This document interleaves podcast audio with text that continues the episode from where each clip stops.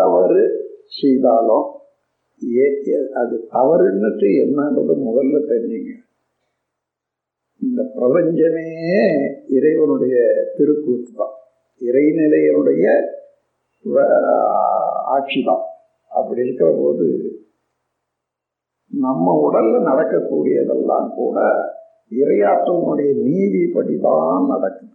நம்ம சாப்பிட சாப்பிட சாப்பாடு ஏழு தாதுக்களாக மாறுகிறது என்று சொன்னால் நான் செய்யல. இறையாற்றலுடைய சேர்ந்தோம் அப்போ அதை மதிக்காத அதிகமாக சாப்பிட்டோம்னா அது தொந்தரவு கொடுக்குது. அந்த முரண்பாடு இறைநீதியை அறியாத அல்லது அறிந்து அலட்சியம் செய்து நாம் செயல் செய்கிற போது அந்த இறைநீதிக்கு முரணான செயல்கள் எதுவோ அதுதான் பாவம். அங்கதான் துன்பம் என்பது பிறக்கிறது. ஆகவே அந்த முறையில நாம் தூய்மையாக இருக்கிறோம்னு சொன்னா எப்பவும் இந்த இறைநீ இறைநீதிக்கு கொஞ்சம் கூட முரண்படாது. செயலாற்றுவது. அதுதான் பாவப்பதிவுகளை போன போக போக்கிய பிறகு மனிதன் அடைய வேண்டிய தூய்மை. அந்த தூய்மையினால கருமையும் கொஞ்சம் கொஞ்சமாக இருக்கக்கூடிய கலங்கங்கள் எல்லாம் போய் சுத்த காந்த சக்தியாக மாறுற போது உடல் விட்ட உடனே இறை நிலையோட அவான் கலந்து இல்லைன்னா கலக்க முடியாது. எனவே ஒவ்வொருவரும் நாம் பாவ பதிவுகளை போக்கிக் கொள்றதுக்கு முதல்ல தெரிந்து கொள்ளணும். அப்புறம் எந்தெந்த செயல் செய்கிறோம் அது எது செய்யணும் எது செய்யக்கூடாது. அதை நினைந்து உறுதி எடுத்துக்கொண்டு எடுத்த உறுதிப்படி மாற்றி வாழணும்.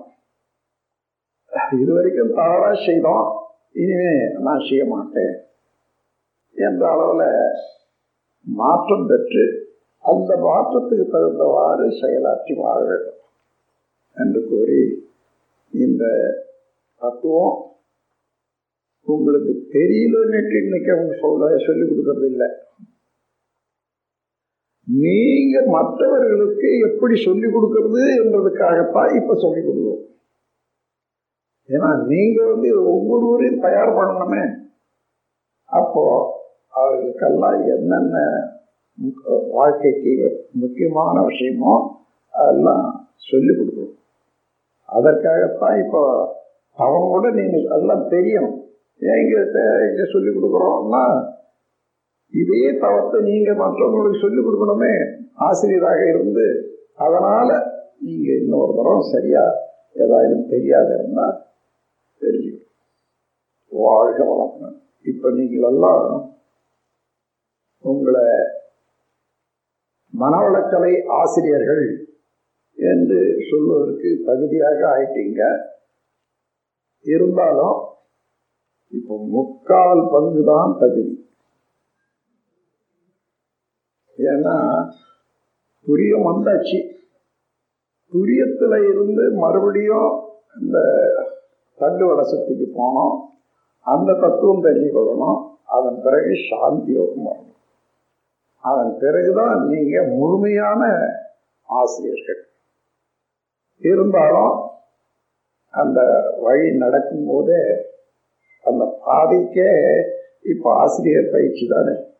அதனால் எல்லாருமே நீங்கள் ஆசிரியர்களாகத்தான் நான் பார்க்கணும். மற்றவர்களெல்லாம் இப்போ ஆசிரியராக ஆசிரியராக அதை பயிற்சி எடுக்கிறாங்கன்னு தான் அவங்க சொல்லுவாங்க. நான் உங்களை எல்லாம் ஆசிரியர்களாகவே தான் பார்க்குறேன். இந்த பார்வையில் அந்த நம்பிக்கைக்கு கொஞ்சம் கூட ஊர் இல்லாதபடி நீங்கள் முழுமையாக இதில் திறமை பெற்று வீட்டுக்கு போன பிறகு கூட அங்கே உள்ள சங்கங்களில் நீங்கள் இனிஷியேஷன் கொடுக்குறவங்களுக்கு அந்த மாஸ்டரோட கூட இருந்து அவர் செய்கிற போது போஸ்ட் கொடுக்கலாம்.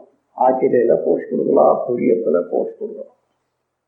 அப்படி பழகி கொண்டீங்கன்னா நீங்கள் ஒவ்வொருவரும் உங்களுக்கு வசதி இருக்குமேனா நீங்கள் இருக்கிற இடத்துலையே ஒரு மண்டபே ஆரம்பிச்சு அந்த மன்றம் முதல்ல தவமையமாக ஆக்கி அதன் பிறகு அதை ஒரு ரிஜிஸ்டர்டு அசோசியேஷனாகவும் மாற்றலாம் ஆக இந்த மாதிரி தான் பரவி வருது இப்போ.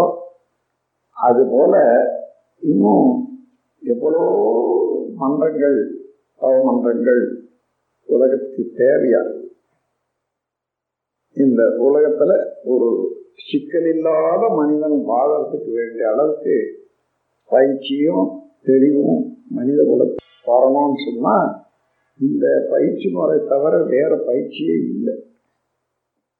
அவரவர்களே தான் செய்து கொள்ளும் அதுதான் இப்போ இந்த ஆன்மீக வாழ்க்கை ஆன்மீக பயிற்சி என்று கூறி நீங்கள் அனைவரும் இந்த பயிற்சியில் முழுமையாக தேறி உடல் நலம் நீராயுள் நிறை செல்வம் உயர் புகழ் மெஞ்ஞானம் ஓங்கி வாழ்க. வாழ்க வளமுடன் வாழ்க என்று கூறி இப்போ நிறைவு செய்கிறேன் நம் கடமை அறவாழ்வின் நாட்டத்தே சில கட்ட